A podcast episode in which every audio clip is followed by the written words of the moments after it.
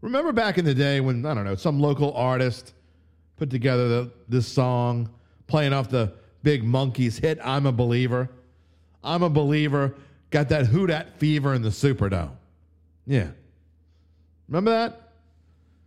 It's hard to be a believer right now, these New Orleans Saints, but we're going to try. We're going to try. We, you know, we are not always going to be negative on this show.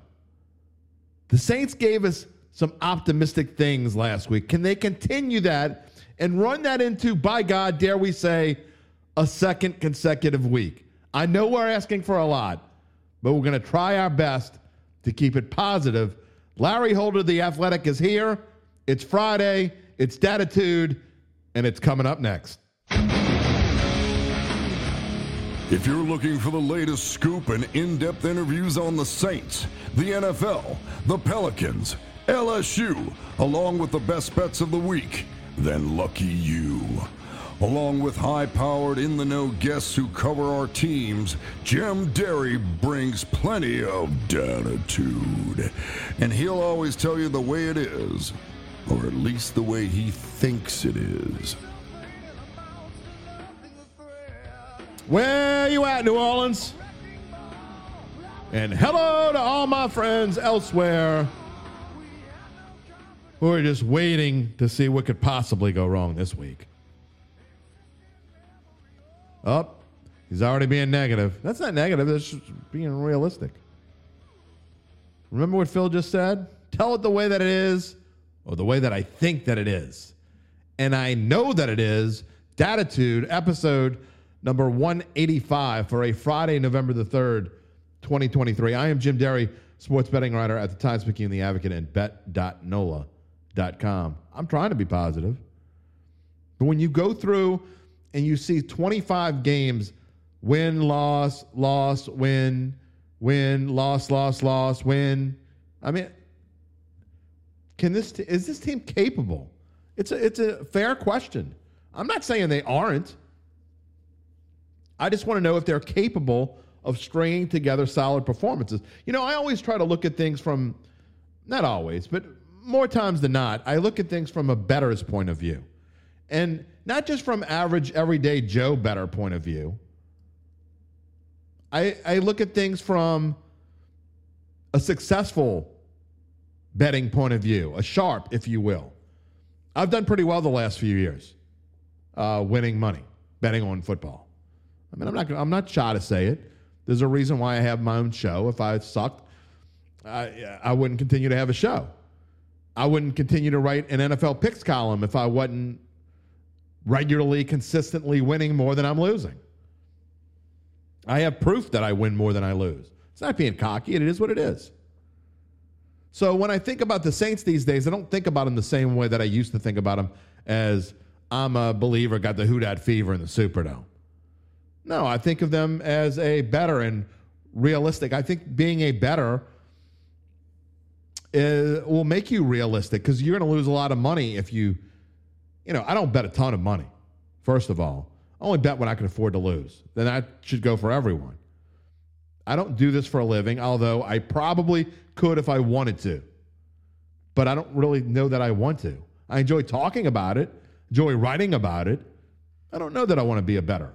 But you have to have a different mindset. And when you talk about this football team and you look at the performances they've had, from the outside looking in, if you're a media member, you say, oh, okay, the Saints are starting to put it together.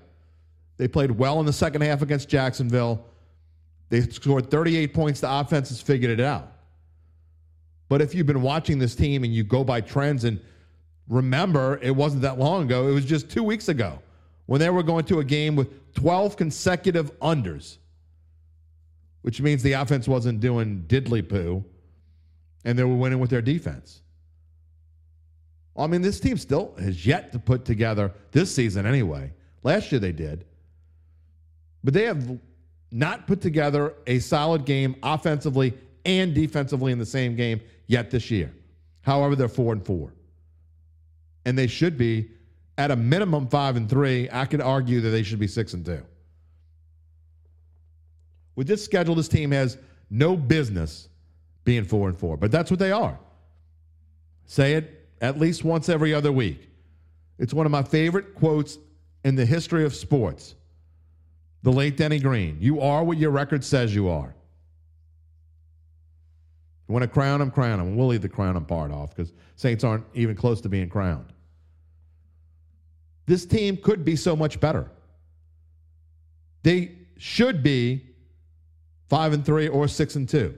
They should be cruising to the NFC South title because they have by far, and I'm not exaggerating here, the Saints have by far the top talent in the NFC South.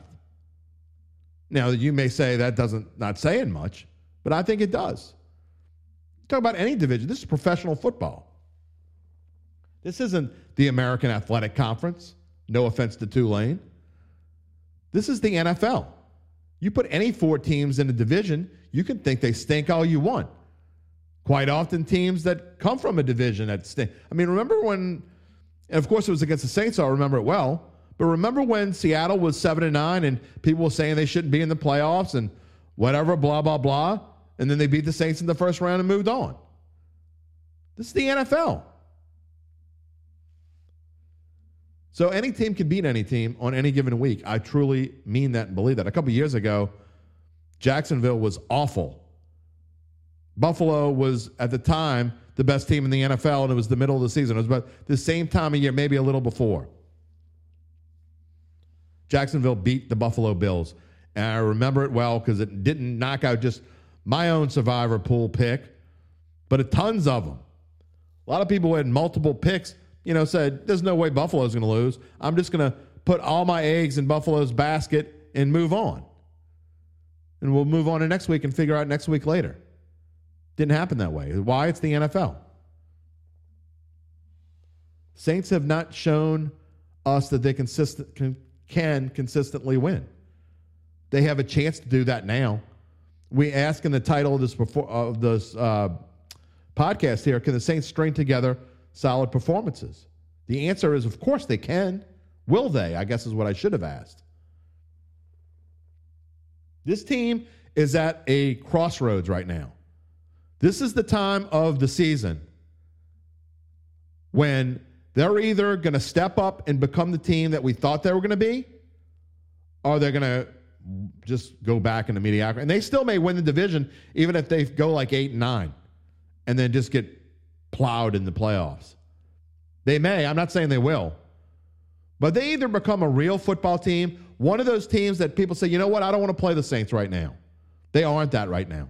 There's not a single team I don't think out there that says, I don't want to play. I mean, the Bears don't want to come to New Orleans and play the Saints because the Bears suck. There probably isn't a team in the NFL where they're like, all right, we got to go to Las Vegas this week.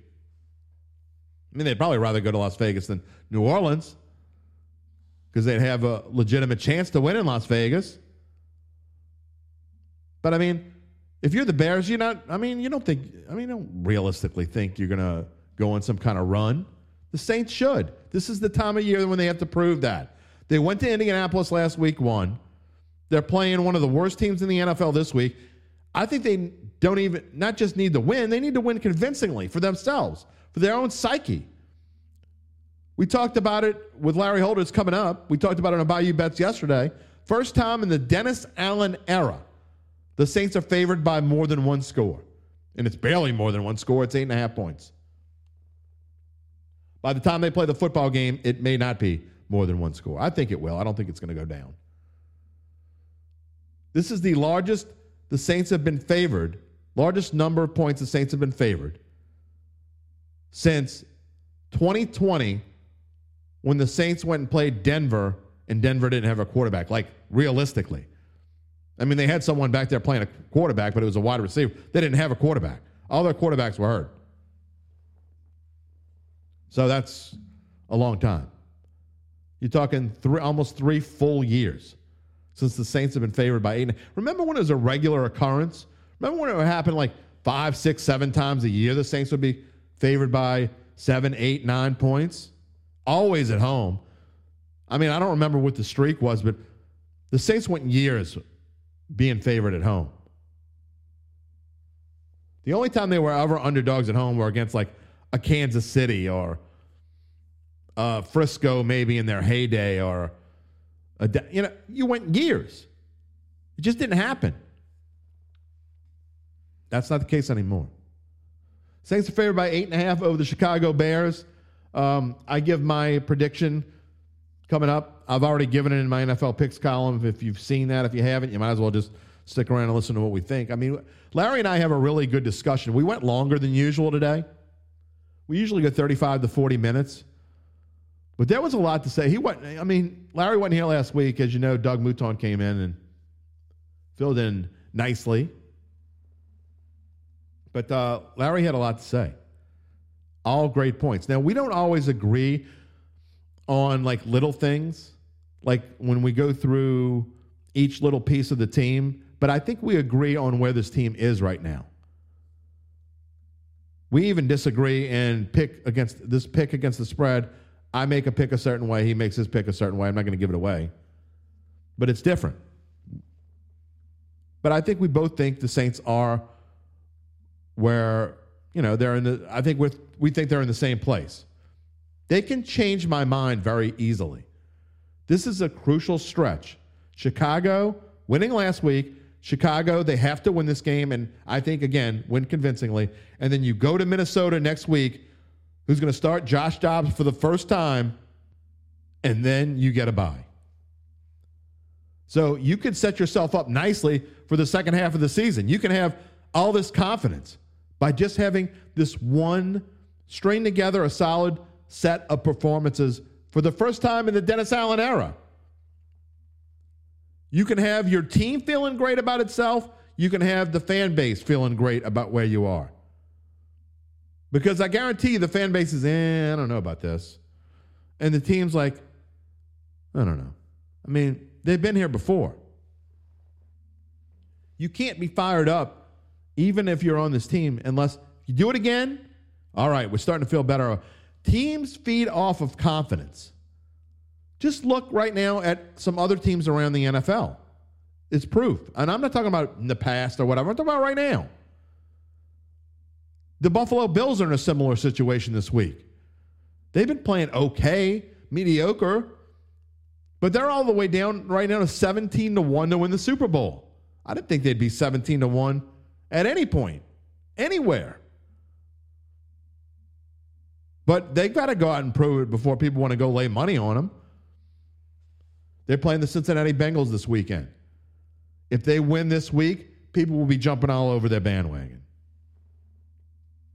The Saints need, aren't in that same boat because they need to string together several performances and not and beating the Colts and the Bears aren't going to give you that momentum. Even maybe if they beat the Vikings next week, that doesn't necessarily mean people are going to believe but it will give your team confidence. Then when you come back from the bye and you go to Atlanta, you can really establish your dominance in this division. And that's where it starts.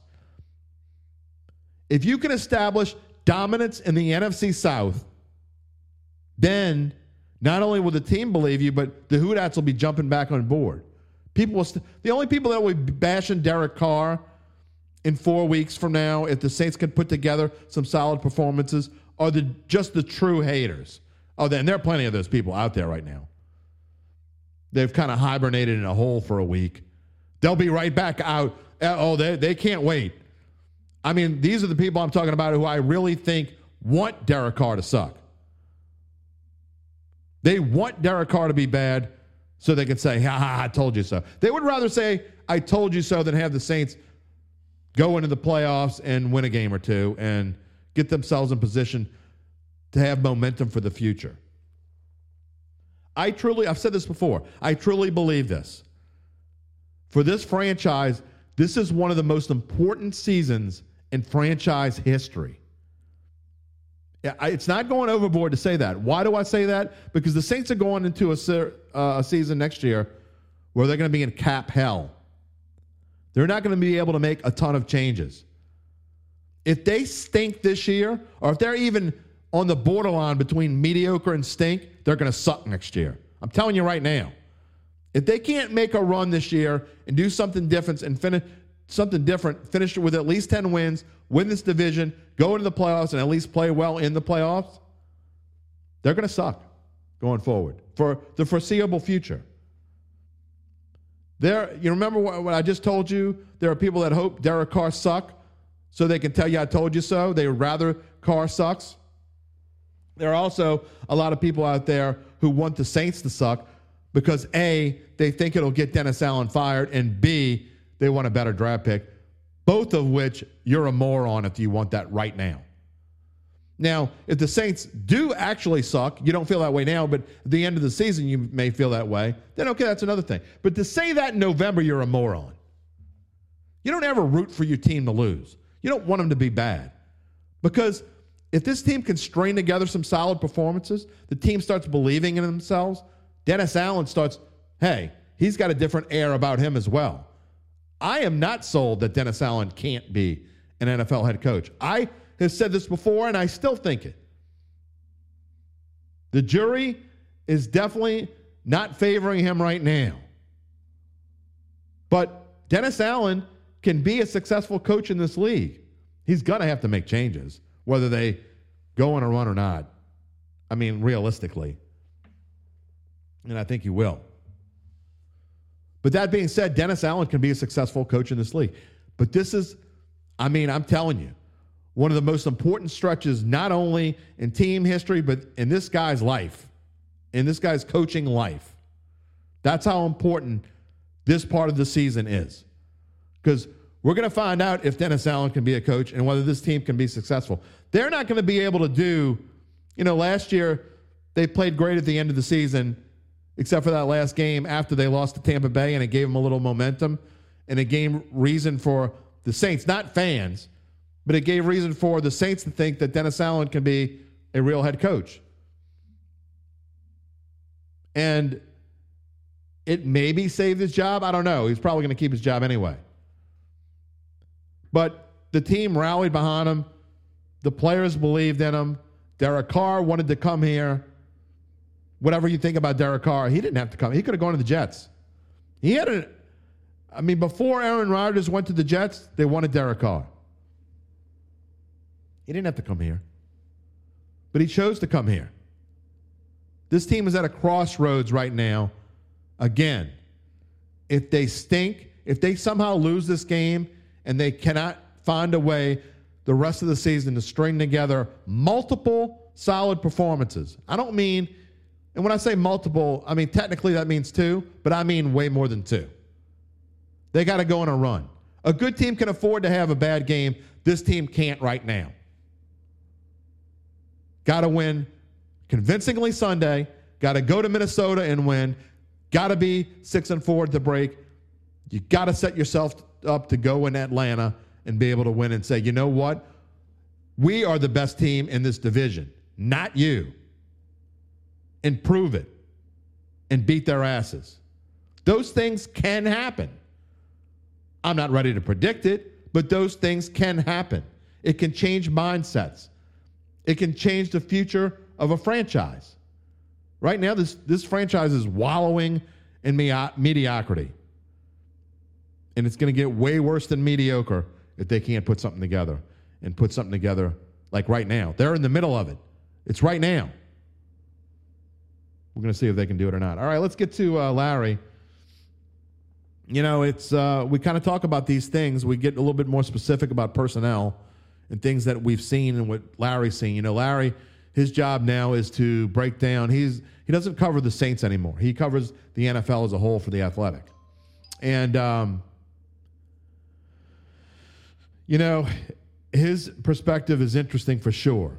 But I respect his opinion immensely because he goes through these games with a fine tooth comb. And his judgment of how teams are compared to other teams um, it's as good as anyone, and I mean anyone around, as any as any media person you'll find. And Larry has uh, some good things to say, so let's hear it. And Larry, what is going on? You're back from Shreveport. You made it. You, you like I'm just I'm I'm I'm shocked. You made it all the way back from Shreveport. Yeah, look, uh, I, I, feel like enough people know that I, I play a lot of tennis, and um, you know it's a long drive to. Uh, to finish with the bronze. So, oh man, that, yeah, not, that, that's that's not especially when there's only three teams and you finish with the bronze. That's even worse. Like you make the podium just because they got to fill a spot at the podium. Yeah, there, there's only one winner, my friend. It's only one winner. And you come home with bronze, that's not acceptable, man. Well, Next those winners have to go spend money and play more tennis, and you don't win anything. You just keep paying. You don't. You don't You just actually, keep paying. Well, then Yeah, they you don't you to come win. back. we- We're not high enough to where we get like prize money. No, no, no. no. That's that's not us. All right, well, we're going to talk Bears, uh, Saints uh, this morning. We're also going to uh, talk about the three biggest games in the NFL. Um, Larry covers the NFL for the Athletic, no longer just Saints beat writer. He is a he covers the NFL, and we're going to talk about three huge games. I think it may be the biggest weekend of football in the NFL. Uh, and at the end, I'm going to force Larry to make a prediction on something he doesn't cover anymore, and that's LSU Alabama. We're going to touch on at the end. So there's your little your heads up warning. We'll be on for about a half an hour this morning, maybe a tinge longer. If you want to leave your comments or questions, feel free to leave them in the comment section. And if you're watching on YouTube or Facebook, just type them in. They will show up, and we will show them on the screen here. I challenge you. I mean, a few weeks ago we had Abu Dhabi, um, Arabi, and somewhere else. I mean, we had like the- Australia. Australia, yeah, Abu Dhabi, Australia, and Arabi. So I challenge people from all across the land to comment in the comment section. We'll, we'll talk about it this morning. Okay, Larry, what do you see in this game? Obviously, Saints, a game they should win. And, uh, you know, this time of year, I like to talk about rankings. And if you add the numbers up, offense, defensive ranking, like for the Saints in this case, would be 17. For the Bears, it would be, oh, make, to make me use my Shaw math, 42, which is the Saints are significantly better, maybe doubly better than the Bears. Um, hence, you have an eight and a half point spread. I, I just don't trust it Why? because of the Saints. the, the roller coaster ride that we've watched. Yeah, look, I, I get why you wouldn't trust it, just because this team is not proven they're good enough to assume a win. Like they're getting there. Uh, I feel like this is a team, in terms of the Bears, undrafted rookie quarterback making his third start. Uh, this environment is going to be a much tougher road environment than the ones he's had to deal with uh, so far. And I do feel like Saints fan will probably go into this game pretty excited and they will be kind of energized because I think they're starting to see maybe something is going with this team. And so I think the uh, the elements of crowd noise and and just kind of the buzz in there uh, is going to be a little bit more difficult for, for Tyson Bagent uh, to, to deal with than maybe what he's had to deal with in the past. So, uh, but still, if this offense reverts back to what we saw in week seven for three and a half quarters or before the Patriots game, uh, then you keep the Bears in it and then fluky things could happen. And so, uh, you know, I feel like that for us to actually like say the next game, like when they play Minnesota, say if they if they beat up on the Bears, you, you and me probably come in the following, you know, next Friday and thinking, okay, well, this is a game that we we think the Saints could win and feel pretty good about because they're taking care of business. Like they need to consistently take care of business against teams they should be able to do that. Here, here's the problem, and I hate to sound like the, some of the fans that have commented in the past and the ones on social media, but how do you trust a coaching staff that has not won, has not even been able to put together uh, a three game winning streak? I mean, you know, they haven't consistently shown, they haven't shown consistently 25 games in now. They haven't shown that they can put more than two good games together. So, I mean, I don't even know if this counts. They played the second half of Jacksonville well. They played all of last week well. So, what are they going to play? A half well and then going into the tank in the second half? I don't know what to expect as far as consistency. Yeah, and that's the been the the major problem, like you just alluded to, for the past season and a half. I mean, that's uh, at least I feel like look a point of contention that you and me have talked about a lot is that I feel like the offensive line has calmed down, Yeah, much better. and that has allowed Derek Carr to look better, say in the last 100%. five quarters. It's allowed a run game to exist, and you, you look, you and me got into a heated, just like fun heated Yeah, uh, yeah. argument about Taysom Hill, and obviously they rode that train a ton against Indy. I'm not against if it if it works, don't run away from it. Like if if you can consistently do it, do it. But I, don't force it if it's not there. And so if the Saints can keep that going with Taysom, you're probably going to see more of it. And uh, you know, it, it's something that uh, you put in Kamara, you put in Jamaal Williams. That run game, you could look at the rankings on on the bottom of the screen uh, under your face. It's gotten better. Like there, you know that that number has actually grown uh, recently. So you need that to kind of balance it out and uh, not have it all on the defense's shoulders. Uh, but you know the Saints are scoring points, and it allows the defense to at least if they if they slip a little, the offense could maybe pick them up when uh, the offense wasn't performing well enough. The defense couldn't do it every single time.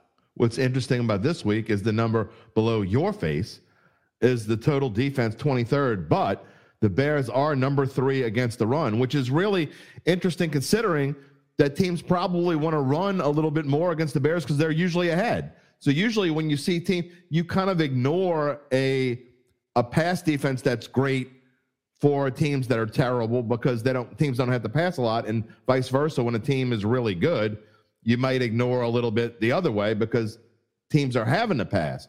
But in the, the case of here, the Bears have been pretty good up front. Uh, I'm very interested to see. Look, do you use Taysom as much? I've said this before. I know you and I, we, you joked about us having quote unquote heated talks about this, but I just, when you outsmart yourself, that's when you end up hosing yourself. Don't try to get cute. Taysom Hill, it's a fact. You go and look, the more Taysom Hill is involved in this Saints offense, the better they are. No matter who the quarterback is, no matter who's playing offensive line, it doesn't make a difference. And Taysom Hill last week, I thought was involved as much as any game this season. Well, you have to be in position to use him. Like, don't use him on That's second true. and ten.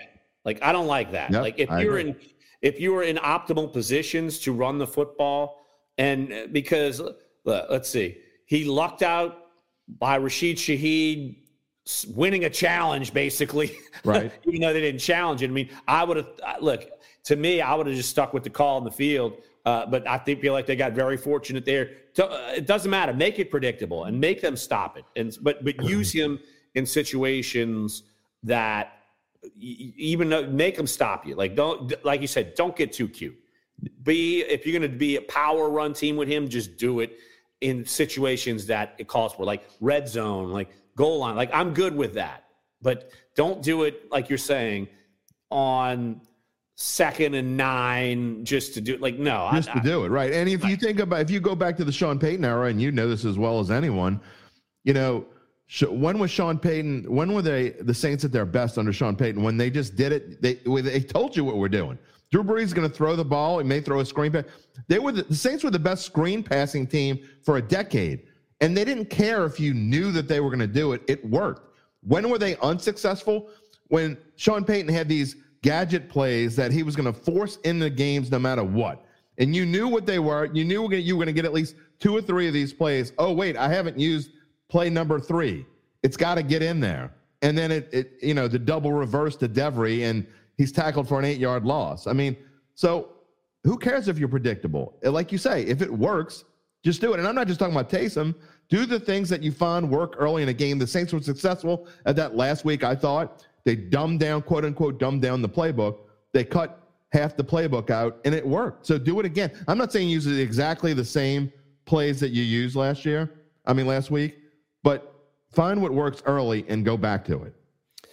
Well, you you mentioned when they were at their best under Sean Payton offensively. What did they do? It's actually being uh, a team that runs the football. I mean, with that you, the, the, seven and nine era stopped. Yeah, for sure. Seventeen once they were able to run the football, and I feel like they're at a point where Kamara's starting to get his feet back under him. You like you, could if you you feel like the last couple of years they've been having to overload Kamara and the run game too much. Like even though they're throwing the ball to him a ton, it's yep. different than having to hey man run through the tackles like that. You don't want him to do that 250 times a year. Uh, you have someone that is working with Taysom Hill. You have someone that is used to that and has been successful, even though we're not seeing a ton of success from Jamaal Williams, but he's there and capable of doing it. and the offensive line is ma- making it a little bit more possible for them to do that. And you know that wasn't there. Obviously, Kamara wasn't there for the first three games. Sure. And then it took a a minute for that to get ruling. and then you were without Jamaal Williams, and so the fact that that didn't exist really put a hamper on you and put probably too much on Derek Carr's shoulders. That and he's not the guy who he's not Drew Brees. He can't carry you somewhere regularly. So the fact that you're seeing a mixture of things at work there, that's why you're seeing more consistently in the last, let's say, two games in one quarter. I'm only giving them credit for one quarter, probably a half of a quarter. Oh, it's more than that. No, they were good the whole fourth quarter against Jacksonville. Is that All what right, one about? quarter, fine, one quarter. All right. Well, uh, you know, I think it's interesting. Also, the Saints are two and three with Kamara in there. Uh, you know, it's it's easily uh, you you think about it. He missed the first three games because of suspension, so they are two and three, one and three going into last week. And I think it's kind of I don't want to say the opposite, but I think sometimes you can lean on Kamara a little bit too much and use him as a crutch almost. And we we saw when the Saints tried to give force him the ball 31 times uh, a couple weeks ago. It just doesn't work. You can't you can't force feed Kamara. They have to unlike Taysom Hill where it doesn't matter if they know it's coming, they can't stop it. They can stop Kamara if they know it's coming. I think you need to like make it so where they're just not sure if Kamara is going to get the ball or not. That's when he's at his most effective. And uh, they haven't been able to good. They haven't been very good at that. That's where Pete Carmichael, I think, needs to improve. But I agree with you about the offensive line. They've been much better, and it opens things up for a lot of people, not just Kamara, not just for Taysom Hill. Obviously, Derek Carr, if he can get another second to throw the ball, it makes him that much more effective. And you're talking with Rashid Shaheed, obviously. If, the, if you can hit, you can hit on a home run play every game, even just one. One. I mean, that opens things up. Yeah. Uh, and then you need some consistency from Chris Olave. He certainly had his fair share of uh, boggles on and off the field the last couple of weeks. Yeah, that's a whole different story. and Michael Thomas, I know he was under the weather, but you know when you get him some trust in him, and you know, you know that's you add it all up, and then Juwan Johnson's back. Like you actually have, you're getting to the point finally where you at least have the pieces that you hoped for from the start. You knew you weren't going to have them from the start. Now you're you're a couple weeks in, and you're getting them, and now you- you're starting to see some things click a little, and uh, you're you're going to have some favorable schedules the the next couple of weeks leading into a bye week, and so yeah, you're like that's the thing. I feel like I, I wasn't super sold after New England with the offense. I I feel like I'm starting to feel a little bit more comfortable with them. Uh, but now here's the thing: if they if they totally stink against the Bears, then you're back at square one, being like, I don't know what these clowns are doing. Well, you know, to to my point of I think how Who Dats are feeling, and you know they're either like super sky high, or we you know this. I mean, you and I are both lifelong New Orleanians, born and raised there, and, and whatever. I mean, we we know we know how the fan thinks, and here's a, a case of it. I mean, it's a perfect example. They'll blow it. I mean, that's kind of what what you're thinking. I mean, and and in my prediction for this week, and we'll get into it in a little bit. It's hard to believe in this team again because you what you say five quarters, six quarters, whatever you want to call it. I mean, they played a full game. They played a full game against New England, but that score was completely misleading because everything changed after the pick six in the New England game. But if you look at these rankings and you were hibernating and you don't know what the Saints' record is, and you just woke up and you looked at these rankings, you're like, hmm, okay. Well, Derek Carr's doing really good. The running game is in just okay. Total defense, they've just, you know, they're doing okay. They ought to be what, five and three, six and two? No, they're four and four because they can't put anything together. Kind of what I talked about consistency wise. This team is underachieving like one I haven't seen in quite a while. They have some other teams in the NFL who underachieve worse. I could tell you that. So, uh, but yeah, this is a team. But uh, well, here, well, you're saying they're underachieving. Uh, what did you think their final record would be this year? I went in and I was I went back and forth on this, and I finally came up with eleven and six, and posed it with the caveat of it wouldn't surprise me one iota if they went seven and ten or eight and nine, and especially because of the media's all of a sudden they were loving them again right before the season started, and everyone was predicting them to go over the, the projected total of nine and eight. Now, of course, Garland, Gillen, and Juan Kincaid point out that they we said nine and eight, so we, we technically weren't over, but everyone was going gaga again. And as soon as that happened, I'm like, there's no way they're going 11 and six. But I'd already predicted it, so. But again, with the caveat of with this coaching staff, and I'm not trying to bash Dennis Allen because I think his underlings are way worse than him. Okay. I think there's no consistency among the entire staff. And I go from top to bottom everywhere. Seven and ten wouldn't surprise it's seven and ten wouldn't surprise me right now. Seven and ten would surprise me now. I would say that. I mean, that's three. I, and, I three always thought the rest of the way. I always well, I think that's feasible. I, yeah. I feel like they're an improving team. I, I do. I, I just feel like you're starting to see the offense is giving me a little bit more of all right. This this team can actually put points on the board. And let me tell you what was irking me after the game. Dennis Allen's like lauding yardage. I'm like, no, I don't want to hear about yardage, period. That, that could be like the most empty stat in the history of football. The yardage doesn't put up one point unless you get it in the end zone or kick it through the uprights. Like if you don't score, uh, doesn't matter. You could have 5,000 yards in a game. If you falling short of the goal line, doesn't matter. But still, yeah, I, I feel like for me, even going in the season, I said the ceiling was 10 wins. And – you know, they, I think the ceiling is 10 wins, right? Yeah, I think the ceiling is 10 wins. And so this to me, even though they're four and four, I mean, I, I thought they would be up and down a little bit before, until they kind of figured some things out. And so, but you look at this schedule, Larry. I mean, this team has no business being four and four. They really don't. I mean, you, you look at the teams they played and the teams, okay, you want to lose to Jacksonville. You think Jacksonville's better than them. Fine. But I mean, some of these teams they lost, they have no business losing to Tampa Bay. They're not. Tampa Bay is not good. I mean, I know they're three and four, whatever, but they're, they're, they're falling. Not, Tampa's they're, falling. They're they're not any good. Yeah. I mean, they have they had no business losing to Green Bay. They play Green Bay ten times. They're going to win eight of them. I mean, and, and, that's not even talking about the fact they had a seventeen and nothing lead. I mean, we keep forgetting about that. This this team just is kind of floundering around, and I'm trying not to blame the coaching staff and in particular Dennis Allen because I what he pisses me off in his post game press conference with half the time everything's rosy sunshine when it's not. But I, I, mean, I'm trying not to blame Dennis Allen, but some of the calls they make on on offense until last week just are mind boggling. Well, maybe they're starting to get it together. Like, maybe. Look, I, I'm sounding like glass half full. Guy. I know, man. That's not who you are. Love, uh, we got a question out there, and it's an interesting one because I was trying to transition into the offensive line because we got we got to talk about the defense before we talk about the NFL Week Nine, and we're we're getting to the 20 minute mark. So here's the question: Does Peat, when when James Hurst comes back, does Peat remain at left tackle and put Hurst at left guard, or do they put he, Peat at left guard and Hurst at left tackle? I think you kind of have to put Hurst at left tackle, right? I mean, Peat's natural position is guard. That's what I would do uh, because, uh, okay, uh, last week, so what? The Colts defense, they're like Swiss cheese. It doesn't yeah. matter. Uh, Josh Allen was toasting Peat. Like we, you can't have yeah, that. Exactly. Like, like I would like like the Bears just got Montez Sweat. Right. Uh, I don't feel I don't feel super comfortable. I don't care. Like he's going in and he's being a pass rusher. He doesn't have to know, do it, know a game plan. He's going to play.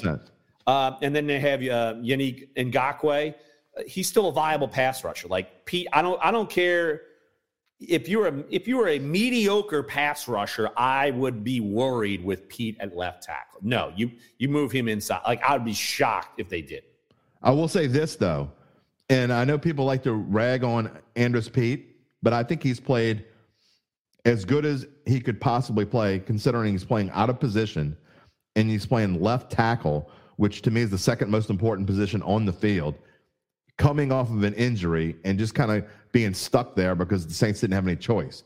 And I think that he's done as well as he possibly could have done over the past two weeks. I, I would agree. I mean, he's easily and rightfully been a punching bag for years, but no, sure. because he, he, could mail it in. He's made tons of money and he's played for long enough. He, he's like, I don't need to be dealing with this stuff. But no, 100%. I will say kudos to him for for being adaptable and being able to do that this late in his career because you know you're setting your ways. Yeah, yeah. I know he's been flexible when he was earlier in his career, but no, this like uh, kudos. Like obviously you don't want him there full time. and your plan that you had, I mean, this is left tackle number three. This is not the plan you want to have. So they, but they, I would agree though that he's got to move back to guard. Like you got, and if you're not And playing would- you got to have Yeah. Hurst play that left. I tackle. would think that everyone involved wants him to move back to guard, including Andrus Peat. I mean, so I think Right. the coaching staff wants him to go back to guard. I think he wants to go back to guard. I think the Saints are better served that he goes back to guard. James Hurst is a kind of a jack of all trades on the offensive line. He's better suited to play left tackle anyway. Um, but uh, you know, also, you know, we saw I think for the first time in maybe a year and a half. Uh, I don't know how in, how in depth you got with it. I know you usually go pretty in depth looking at the at the film. I thought uh, Ryan Ramczyk played his best game in since maybe Drew Brees was here. Yeah, he's gotten better. Like he had one rough game earlier this year, but I do feel like he's kind of he, he kind of like flattened out the last couple of years, but so did the whole team. So I Yeah. do feel like though that he is he's playing better. I'm not saying he's like all pro Ryan Ramczyk that we had seen at right tackle. I mean, because there are a lot of good right tackles uh, these days in the NFL, and people value that uh, a lot more. It, you know, it was always left tackle, left tackle. People are valuing right tackle 100. a percent lot more than they Yeah. used to because pass rushes move around. And if you know, I mean, look, if Micah Parsons goes to the other side and you you got some bum playing right tackle, your quarterback's toast. So uh, you got to be able to protect everywhere. So, but no, luckily, I- luckily this. Luckily, the Saints don't play the Cowboys this year, so I don't have to worry about that. All right, we uh, again, I want to move on just a second. Lastly, on the offense, uh, I want to get your impressions of Derek Carr. Now, we talk about the offensive line; they go hand in hand. But uh, the fact that he, you know, after they had the kumbaya moment and like, we don't yell at people. It's not nice to yell at, at our colleagues. Let me get the hell out of it. They, they've never obviously worked on a on a on a desk on a copy desk uh, on deadline. Uh, yeah, I mean, people Same yell thing. at people. Copy desk on deadline, uh, uh, sitting in a pocket waiting for uh, masses of humanity to crush your. That's exactly. dream. That's way worse. So I have zero problem with with a quarterback yelling at his receiver to run the damn route the way it's supposed to be run. But that's a whole different story. But anyway, after everybody's played nice and got their feelings out, and that's where we are in 2023. It's all about our feelings, even in football, I guess. Uh, the, I thought Derek Carr was was on point with his receivers last week. I don't think Chris Olave particularly played that great, but I thought the other receivers uh, did a really nice job. Michael Thomas was coming off of, of an inj- uh, of an illness, and I still thought he uh, gave it his all. I liked what I saw from from Derek Carr and his receiving core last week. I agree, and yet I'm going to throw a disclaimer. If you can't score a lot of points against the Colts, you're not very good. I mean, the last, th- the previous, the, the three games, Saints, and then the two other weeks, they've given up 38 points a game. That's legit, literally Yeah. like 39, 37, 38. The average is 38. So you better be able to play well against them. And, and look, the Bears, you better be able to throw against them. I, I- like I said, I know they Yep. brought in Montez Sweat, uh, and that's uh, that is a curious trade nonetheless. That's a different topic, but that is a very curious. Very. If you don't re-sign him, you you look like absolute moron buffoons. Montez Sweat should ask for the largest contract in the history of the sport. because if, they, if he walks, they, then they're total idiots Yeah. but uh, but still, uh, you should be able to throw the football against the Bears, and let's see if they can do that. So you know, you know that New England, they they were tough, rough defensively. You got to score against them, and even though they've kind of stabilized a little bit, but still. Same thing with Indy. Same thing with the Bears. Like you should be able to do this. Like these are the teams you should be able to do it against. So if they don't do it this week, it's a problem. Like it should be status quo that they do it this week. But if they don't, then it's just kind of like you said, just meandering. Well, we'll see. We'll see because I think that you know people keep bashing on Derek Carr even after he had a good week. They kind of quieted down a little bit, but they just can't wait to come out of their rabbit holes and talk bad about Derek Carr. Oh, my numbers are plummeting again. They don't want to hear me talking about good about Derek Carr. They just don't want to hear it. But if he has another good, the dude's thrown for uh, almost a thousand yards in three weeks. I, I really don't know what else people want. Drew Brees is gone. He's never coming back. People need to get over themselves, but it is what it is. Don't What tell about- me yards. Tell me I'll tell you. points. Okay, well, I mean, scored 38 points last week, but they're, they're supposed to. The Colts suck. All Right. Okay. so, in other words, he can do no right. I mean, if he does what he's supposed to do. Well, I don't have a. I'm not ripping him. I'm just saying. like, Uh, yeah. No, I know, but you can re- represent the common fan for for two minutes if you want. All right. It's been a minute since I've done that. Yeah. All right. The defense uh, worries me uh, as we move on, and I do want to talk about the defense because we've kind of given them a pass. Um, and even though they're ranked fifth, they certainly haven't played like a fifth ranked defense. When I was doing this this chart here at the bottom, uh, this number has significantly changed as far as um, unit rankings, and the run defense has not been good. Um, and I was kind of surprised last week. You want to talk about coaching? I mean, pe- we, people can talk bad about Dennis Allen all they want. I thought Shane Steichen uh, went away from the run really early in that game, and I thought was a very poor choice. I mean, you got Jonathan Taylor, use him, and I thought that the Colts coaching, I thought the Saints coaching staff way outcoached the Colts coaching staff last week. The run is a, is a problem uh, again, and we thought that that was calmed down. Uh, but um, I'll actually, you brought up Jonathan Taylor. Uh, they should stick with Zach. Moss. Zach Moss. Moss, yeah, They should really stick with him. And uh, look, Taylor got a contract. Now you got to use him. Moss is going to be a free agent. Uh, of any of the running backs, look, they've got some some big name free agent running Agreed. backs that are good because you got all the guys who are franchise tag plus Derrick Henry. Uh, of the, of the two free agents uh, that are going to be running backs that probably should receive more attention than you think, one of them is Zach Moss, the other one's D'Andre Swift uh, with with the Eagles, and both are playing well. Like that's the thing. They they and even it's it's hilarious that Jim Irsay publicly said we paid Jonathan Taylor too early. He's right. You paid him too early because Zach Moss is doing just as much well or better than Jonathan Taylor. So the fact that they went away from that, I think you're right. That was a bad coaching thing, and the Saints are fortunate there. But yeah, the Saints they could not let big runs like that happen. Uh, you know, especially against teams you should beat, like the Bears. I, I'm trying to even think. You know, their Well, running backs. Eh, like, well, right now, D'Onta have- Foreman is their- have Justin Fields. D'Onta Foreman is their best running back, but Matt Eberflus isn't using him. I don't understand it. I mean, he's clearly their best running back, but yet they keep going to Roschon Johnson, who's getting like three yards a carry. And they keep using this guy. I don't understand it at all. They forced him in when D'Onta Foreman was in there last week against the Chargers, he was effective. But yet they kept forcing Roschon Johnson in the game. Just goes to show you want to talk about inept coaches? There are so many bad coaches in the NFL right now.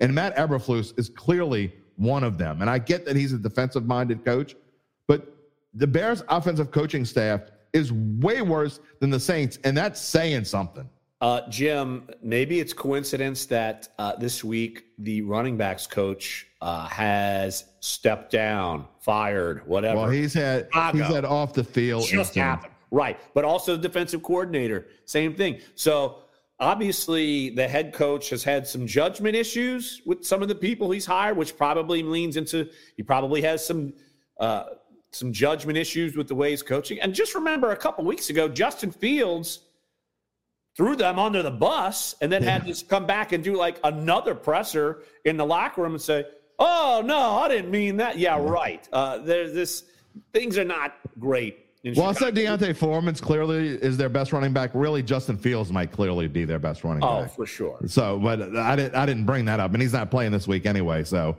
it, it is what it is. Um, but this defense has got to find a way because I really think if they you have any common sense whatsoever, they're going to find a way to use Foreman, and Foreman's already shown he can run against this, the Saints defense. Uh, you know, he's a former Carolina Panther, he's a former Atlanta Falcon, I believe. Uh, so this guy can run the football. He's a former Tennessee Titan. Uh, he ran against the Saints guy can run the football. They have to use him. Whether they figure out that they should use him or not, I don't know. But they're ranked sixth in the NFL in offense, and it's not just Justin Fields. Uh, this is a team you have to dare them to throw, like make Absolutely. them throw. I mean, you have Tyler Absolutely. Bagent. Come on, and uh, you have one receiver who probably threatens you, and you, you've known him for a bunch of years, and that's DJ Moore. Uh, and uh, he's going to be the guy they try to get the ball to. Uh, you have Cole Kmet at tight end, maybe. But look, dare them Two lanes, Darnell. Mooney. Yeah, he's kind of slipped a little bit, Yeah. but uh, before DJ Moore, he was their top guy last year. So uh, but still, like it's, uh, but it's all comes down to if if you can make Tyler Bagent uncomfortable, then you're you're good. So you you your secondary should be one of your strengths of your team. Lean on them. So I like they could be one on one coverage and make them uh, stop the run and make them throw. We're going to finish the show with our Saints prediction. So if you want to hear what we think, I think I, you know, you can usually judge. I think you know where I lean, and if you read my NFL picks column, you know where I, I stand on the Saints Bears game. But we're going to finish the show with that. Maybe not so clear on Larry in this one.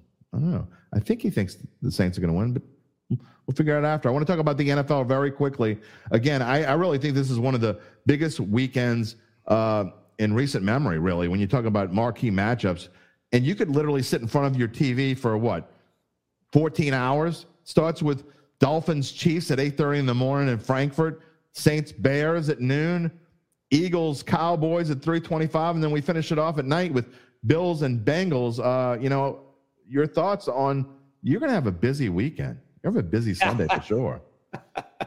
no doubt, uh, and it, it's certainly uh, uh, Europe is going to be fortunate to see uh, two of the best teams go at it. And you know, I I feel like though the the of those three matchups that you you brought up, I'm going to be most intrigued by Buffalo at Cincinnati. As me as well, because I think Cincinnati. This is where it starts, and they are the the trajectory is going up. I feel mm. like it kind of started like this around this time last year, and they got they got it together. Maybe the last couple of years, and then they got it together, and it starts clicking. And I feel like we're back to that point for the Bengals. And Burrow's healthy. Uh, Joe Mixon's getting going. Uh, that defense is playing. Uh, uh, better than what it has, even though they, they didn't play terrible a lot of the year. I mean, the offense was the problem uh, primarily. But yeah, I feel like this is a time where I'm picking Cincinnati every week. I think that they are they're starting really kind of uh, get the momentum at the right time, and they're going to ride this thing into the playoffs. And here's why I like Buffalo. Because no, I'm not kidding. I mean, I think that most people feel the way that you feel. They were just waiting for the light to click on with the Bengals, and now, oh, okay, there it is. Bengals beat the hell out of the 49. And from a betting perspective, I mean, if you a lot of people are thinking that. And a lot of bettors are actually thinking that. A lot of people who make money off of this, off of betting football, this is what they think. However, people just dismiss the Buffalo Bills. And I know that they haven't played very well. Maybe they are the ones that are waiting to just click that light on. Maybe they're the ones that are going to go to Cincinnati and say, and after this week is over, people can say, oh, Buffalo's back. Are they really back? The thing is, I think Josh Allen plays his best when he's in a game like this. He's easily uh, less motivated against teams like we saw them lose to Jacksonville a couple years ago when Jacksonville was terrible. Uh, we see them lose games out of the blue when they shouldn't have no business losing. We saw them play terrible against the Giants. We saw them play underwhelming against the Tampa Bay Buccaneers last week on a Thursday night. Um, I just think that coming into this game with a little extra rest and motivation to say, you know what, if we are going to get a home playoff game in Buffalo in January and we want people to come to our place, then they got to win this game. And I think also that people aren't talking enough about the Damar Hamlin effect and the fact that he's going to be on the sideline, whether in uniform or not. Um, he's going to be on the sideline, and I think people are going to remember, hey, this is where it happened. I think Buffalo is going to come out strong. I think they're going to win this game outright. I just don't trust Buffalo defensively. I, yeah, think, I think I hear ever you. since ever since uh, London when they lost uh, Matt Milano, they also lost Daquan Jones. They also lost Tre'Davious White. They had to make a trade for Rasul Douglas, yeah. which that's a good trade. Like that is a very good they trade. They were able them. to pry him away. That he's been very good, and he's going to help. But and Von Miller looks like he's 40 years old, so I get that. Right. So he's not, and they have also have a Leonard Floyd. Like he, they have some aging pass rushers who, like if you if you had all of your pieces, you'd be in good shape. But they don't have. They're missing people on each level of the defense, and it's gotten tougher for them. So uh, look, I I, I just think that I haven't seen Buffalo turn it on and go uh, any further than what they've gotten. So I don't know if they they have that. Like I feel like the Bengals have that. Like we've seen them get to an AFC. They had it for one game though. They had it for one game last week. Before last week, they were nothing special. I mean, yeah, but I've were, seen it in previous years. Like I, I've, I've seen, seen, it from Buffalo in previous. Well, years, I've seen yeah. it from Buffalo, and I've seen them fall flat on their face. Like in, in when Cincinnati, when they got to the Super Bowl, I mean, they barely lost. They got they got to the AFC Championship game against Kansas City. They barely lost. Like the Buffalo can't even get to that point. Like they gag against teams. Well, they gag in the postseason. I don't necessarily think they gag so much in the regular season. Not against marquee teams. Uh, and I, I clearly I've put Cincinnati up there with the marquee team. Besides the fact that you know people, I know Joe Burrow had a great week, but he still ranks behind Derek Carr in quarterback rating, and in the second half of the rating. So we can say, oh, make excuses for him all we want, but the fact is that he is 18th in quarterback rating right now. The 18th. That's not good for well, overall in my, in my yeah in my metrics I do every week uh, where it's season long and uh, you know we're hitting the mid-season point. I mean, it's hurt Joe Burrow because he's been so rough the whole season, but like he's barely cracking. Uh, he's finally got out of like the bottom quadrant mm-hmm. of quarterbacks. Uh, but uh, you know you can make up for that. But yeah, like I, I look, I agree with you that look Joe Burrow. It's for this season, it's one game, but for me he didn't certainly get hurt or anything. Like that's the Joe Burrow I expect, and so I feel like he's past the injury. Like, and I feel like that that's yeah. we've like he's done it enough for me to be like, all right, now it's going. Just like Jalen Hurts. Jalen Hurts, outside of the the botched tush push last week, he was awesome, and I feel like Jalen Hurts is starting to kind of get his feet under him too. So, like the quarterbacks who I expect to be great or very good are starting to do that now, and particularly with Hurts and particularly with Burrow. Yeah, well, we'll see. I, I look. Uh, the cardinal sin when you're talking about from a betting perspective is to put weight, put too much weight on one game, and I think that in general, I think not only the media, but uh, certainly uh, Aunt Mabel and drunk Joe Q public uh, betting on this game is gonna all they're gonna see in their heads is Joe Burrow and what they did against San Francisco last week. Very impressive, but it's the same as when Dallas got their asses kicked by San Francisco, you know, what, a month or so ago. They've been pretty good ever since then. So, uh, you know, which leads us into that game. We'll see. So go go figure. Larry and I are different sides in the Buffalo Cincinnati game. we'll see where we are here in the Cowboys Eagles game. Uh, again, the Cowboys have pretty been pretty darn good. I said before the season, I thought the Cowboys were going to be the best team in this division. I think they're going to win the NFC North. I still, I East, excuse me. I still feel that way. Um, they've got to win this game, though, in my opinion, to be able to do that later on uh, because they are behind the Eagles right now. They've got to beat the Eagles. They've been fairly successful against them. One game they won last year was with Gardner Minshew at quarterback. I get that, but uh, I like the Eagles. I mean, I like the Cowboys. I don't know if they're going to win outright, but I certainly like the Cowboys plus three in this game. I think it's going to be one of the best games of the year my previous answer just alluded to where I'm heading, and I follow the hot quarterback play. And uh, now, granted, Dak Prescott had a great game last week, uh, but struggled the week before. But no, I feel like that the Eagles, uh, I think they're offensively, they're starting to kind of get their footing now. And one one thing I'm going to look to, uh, Jalen Carter up the middle, pass mm. rush he is one of the best pass pressure players in the NFL, and he's barely been in the NFL. And so, uh, and and the Cowboys center, he's been a little leaky. Yeah. So I feel like in some situations you could get heat up the middle on Prescott and force him into some some bad spots. Now I'm like I'm like I, I just alluded to. I'm riding Joe Burrow's train. I'm riding Jalen Hurts' train. So uh, I there are worse trains you could ride, my friend. I mean, seriously, I think I think the world of Jalen Hurts. I really do, um, and I think that he is a top five quarterback in this league. Uh, and I agree with you that he's been playing better. Uh, the the tush push that was fumbled last week aside, uh, that play really is ninety five percent. You really might as well go for it on your own twenty, if it's fourth and one. But I just think I really think overall People can call me crazy. They do all the time. I think overall, I think the Cowboys are a better team. And this line is telling us that these two teams are about as even as even can be. Maybe the Eagles are a smidge ahead because home field doesn't mean what it used to mean. It's no longer three points anymore. It's more like one and a half to two. But you're telling me on a neutral field that Philly's only one point better than the Cowboys. So the odds makers think that these two teams are super close. I just think that three points is too much to give. I, am gonna I'm gonna take the three, but I hear you. You're taking the Eagles. I guess minus three. You're taking the Eagles minus three. Yeah. Okay. So we're on different sides. Let's see if we can be on different sides for all three of these marquee matchups. Dolphins and Chiefs on Sunday morning. Here's what I'm thinking. Look, you want to talk about quarterbacks. Everybody loves Tua Tagovailoa. He's plus 330 to win the MVP. You know who's also plus 330? Patrick Mahomes.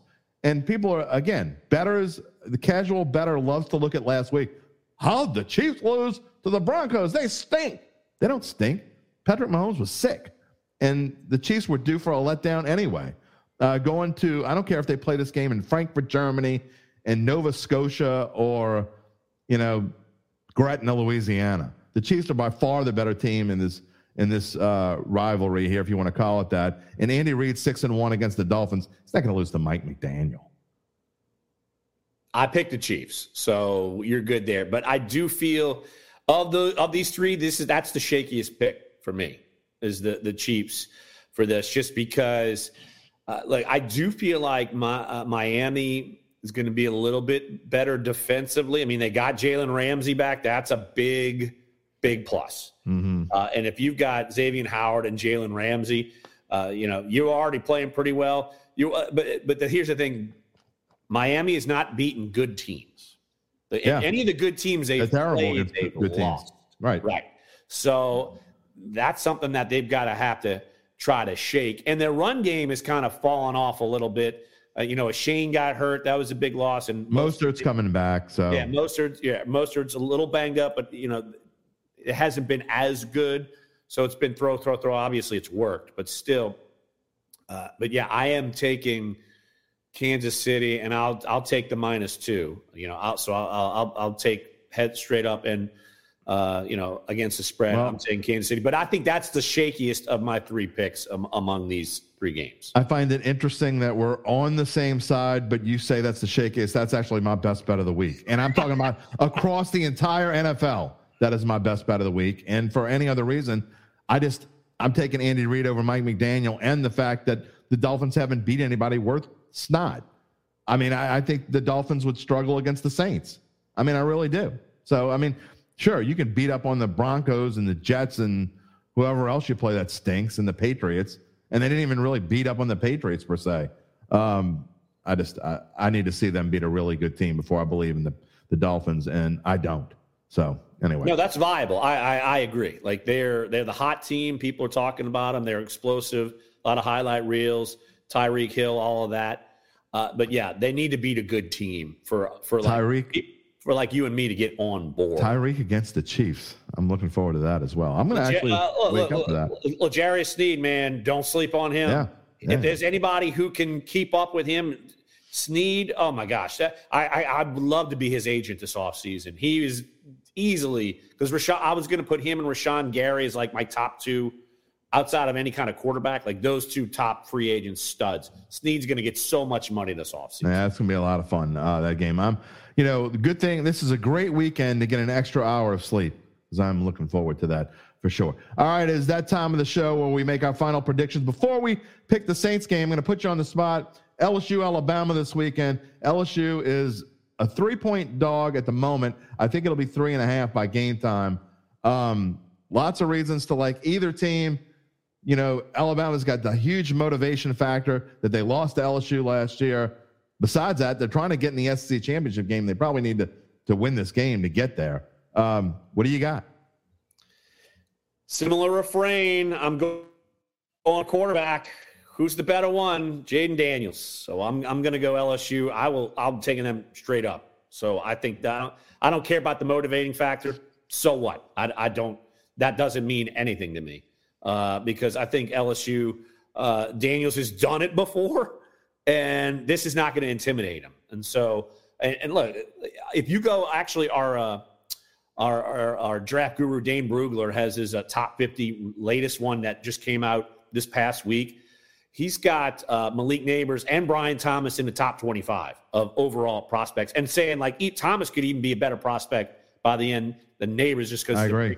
guy. So man, good luck trying to stop that. So I, look, I think it's going to be a shootout just because I don't trust LSU's defense a ton. Which you know, why would you be? I mean, they've they've been they've been kind of raked over the coals a little bit. But look, I'm going quarterback play. Daniels has done it already before. He's poised. I'm I'm taking LSU straight up. This Alabama defense is not the same Alabama defense that we are used to seeing. Um, I think I agree with Larry in everything that he just said. Doesn't happen very often. It's happening right here. And It's I also first time I- today. I also agree. I don't even. I'll go further than saying that Jayden Daniels is the best quarterback in this game. I think Jayden Daniels, and I'm being completely upfront and honest. I think Jayden Daniels is the best quarterback in college football, and I think he deserves the Heisman Trophy. If he wins this game, he's going to be the favorite, and I think he has an excellent chance to win it. I think that's fair. Is he the top prospect? No. No, right? He Jayden Daniels, I think he's in the 40s, I will say. I think he's like QB four. I, I think, uh, and, but actually, our number one quarterback is Drake Maye. And I, I, I think that's a there's good reason why Caleb Williams has slipped off uh, a, quite a bit. I think, and so we'll see what happens there. I, I think someone's going to get a steal with Jayden Daniels when he goes in the NFL. I really do. I think he could be a lot like, and I've said this multiple times. If anyone's listening to the show, I think he could be a lot like Jaden Jalen Hurts. He needs to build up his strength. He needs to. He can't be this skinny guy going in the NFL, and he's already built up some meat on those bones. Uh, I would be willing to bet he's probably 15 pounds heavier than he was when he got to LSU. But he's become such a dynamic passer. I think he can pass the ball as well as anyone in college football right now. And the fact that he adds the running element is uh, is is a nice little added twist. I mean, it could be like, I mean, dare I say, I don't want to, I don't want, I don't want to sound the wrong way to some people, but I think he could be a little bit like Will Levis. Well, look, Will Levis looked pretty good last night. He I- sure did. Yeah, so I think I don't think you're going to see Tannehill play another down. I agree. with the Titans, and he's he's prime for free agency. But I, I feel like people might look at Jane Daniels in terms of draft stock, similar to like Hendon Hooker, like second Yeah, yeah. round guy. see that, but man. I think Daniels comes in way more experienced. Way, I, I think Daniels is way a way better prospect than Hendon. and, and knock on wood without an ACL injury. Right, Yeah. right. So the quarterbacks like he's looking at is like Quinn Ewers, like of Texas, Yep. JJ McCarthy. Uh, some of those guys are the ones he's like he's going to have to kind of jostle because it's going to be Maye and Caleb Williams. But like toward the like if he keeps playing well, like he could. Look, he could be a first round pick uh, if he keeps playing agree. well. And he's like, I feel like he's kind of his stock is moving up, and the way he plays, like it's it's similar to kind of what um, in terms of stylistically, like like Hurts. Like Hurts was Yeah. super prolific uh, toward the end of his career throwing the football and can move, and I think that they're very similar in those aspects. If he wins the Heisman Trophy, I do think that he'll he'll bounce up into the first round. This is going to be a fascinating draft, and I know we often say that, but I think this quarterback draft may be the best that we've seen. I don't want to say ever because there've been some really good quarterback drafts, but it's it's up there. It's going to You're be gonna have a lot. You're gonna have a lot of guys taken. Uh, a because there's such a need. Yeah. You know, teams that even have quarterbacks are like, uh, no, we're we're moving on, and then you just have uh, people with question marks, aging guys, uh, guys they don't totally trust. You know, it's Orleans it's- Saints. you're not saying untruths. I'll just tell you that. Just saying. I think uh, Jane Daniels would look pretty good in black and gold, and the fact that he could sit behind a Derek Carr for a year or two and learn from a Derek Carr from a ten-year, eleven-year veteran, I think would be a fantastic situation for the Saints. I know people are thinking Jake Haener is going to be a quarterback. I don't, uh, but we'll see. Anyway, I think that that could possibly happen.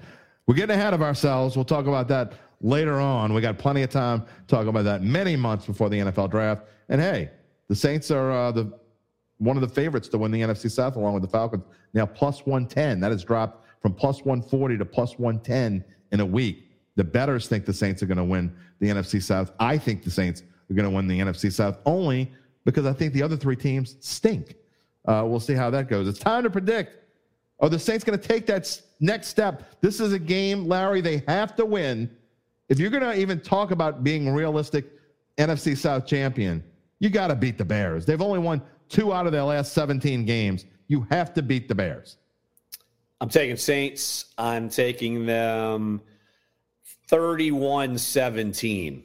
So I think this is the light bulbs on. Momentum's going to start. I'm not going to say that they're going to win every game the rest of the year, but they're going to start winning the games that they need to win, and they're going to catch some momentum. So I, I feel like Saints are going to win. Offense going to play well. They're going to take. They're going to do the things that you know the keys to win. Like you know against a team like this, I think they're going to check each box. So I think uh, that yeah, I just think that they, they're going to win double digits, couple touchdowns. It might be bigger than what I, I, I might be giving the Bears too much credit offensively. So, but I'll go 31-17 Saints. I am expecting complete and utter frustration on Sunday. I think the Saints find a way to win. How different are we, man? Jeez. Look, well, I'm predicting them to win. I don't think they're going to lose, although it wouldn't shock me if they lost. I got to be honest. Um, this team has been riding a roller coaster, and anyone who expects this roller coaster ride to change anytime soon, you're crazy. I mean, it's uh, you could call it like riding a Ferris wheel. And right now, you're at the top, so you can't get off.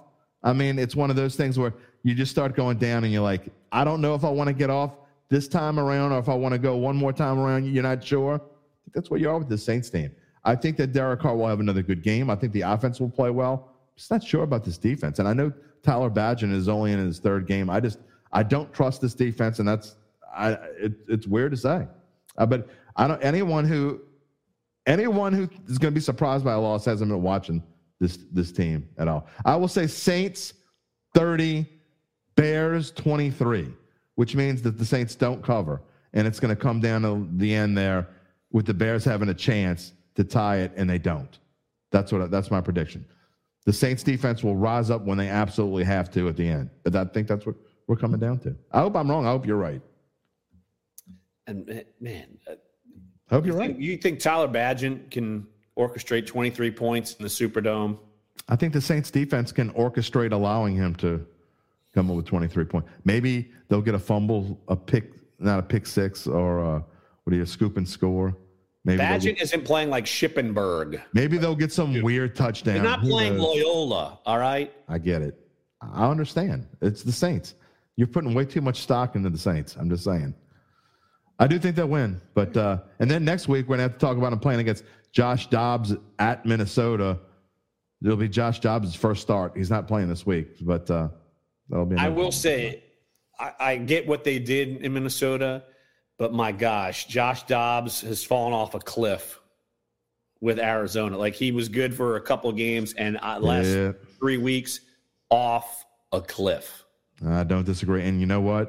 Both the Falcons and Saints, who have are tied for the easiest schedule maybe in the history of schedules, um, are both catching a break because the Falcons get the Vikings this week and the Saints get them next week.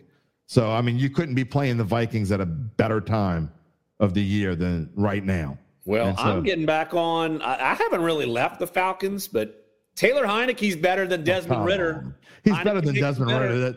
They, they don't they don't have a defense worth the crap. The Falcons have a capable. The Falcons gave up four touchdown passes to Will Levis in his first NFL start. You know how many touchdown, uh, four touchdown pass games he had in the SEC? That would be probably zero. zero, zero, zero. But the Falcons let him do it. I don't know. Maybe you're right. You're often right, and I'm often wrong, but that's okay. We'll see. we'll do it again. You don't have a tennis tournament next week, do you? No, no tournaments well, for. you're back. Yeah, you'll have me probably. I would assume the rest of the way. All right, everybody's excited about it. I know I am.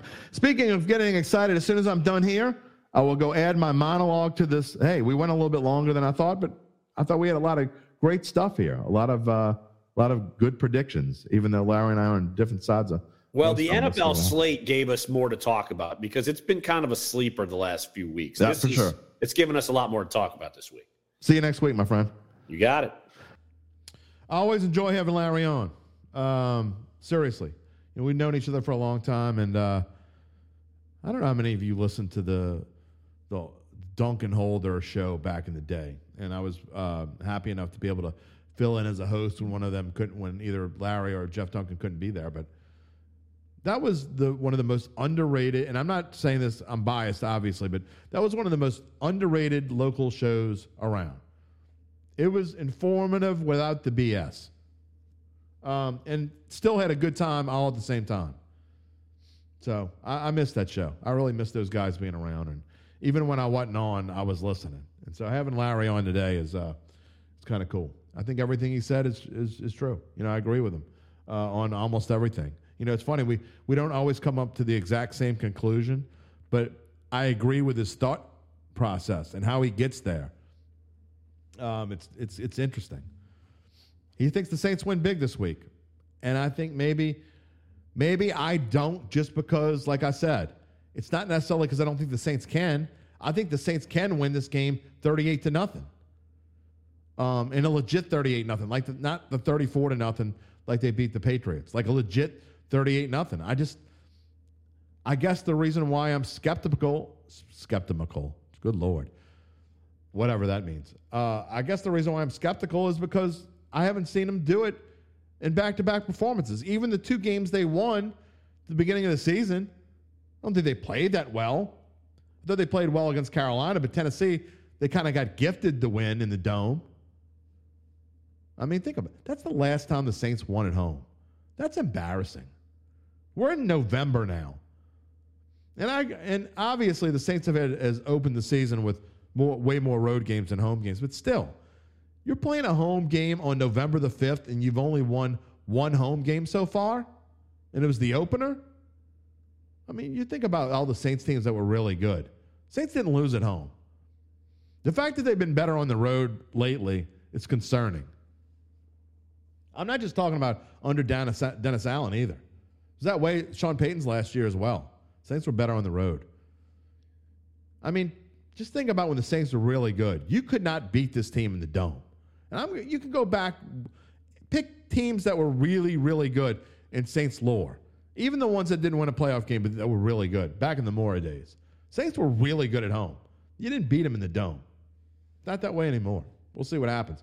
But you know what? This is how I'm going out. I told you yesterday. If you listen to yesterday's podcast, I gave you a sneak preview. Um, I'm not trying to. I'm just telling it the way it is. But sometimes you're probably thinking, "Don't bring me down, Derry. Don't bring me down." I'm not trying to bring you down. It is what it is. If you take it that way, sorry. Again, I think the Saints can string together solid performances. I just don't know if they will.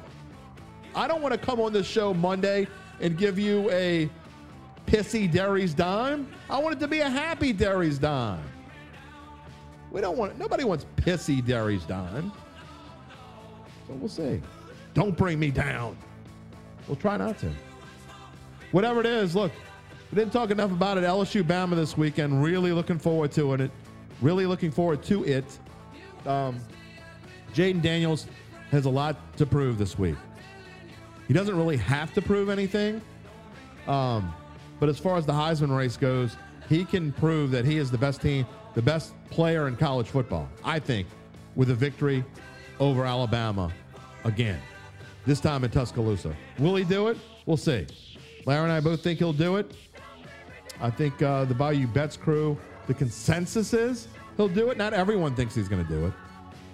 But I think the Tigers are that good and I think they are going to play very well, win or lose, Saturday in Tuscaloosa. We'll find out. All right, that is going to do it. I am not going to bring you down. By God, don't bring me down. I'm going to leave it at that. Monday, Derry's Dime. Until then, you got LSU Bama, you got Saints Bears, you even got Tulane, East Carolina, if you are so inclined tonight. I will be back at the Z, Joe Zimmerman Stadium.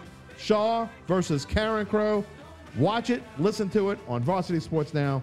I'll see you Monday. Everybody have a wonderful weekend. Peace and love, my friends.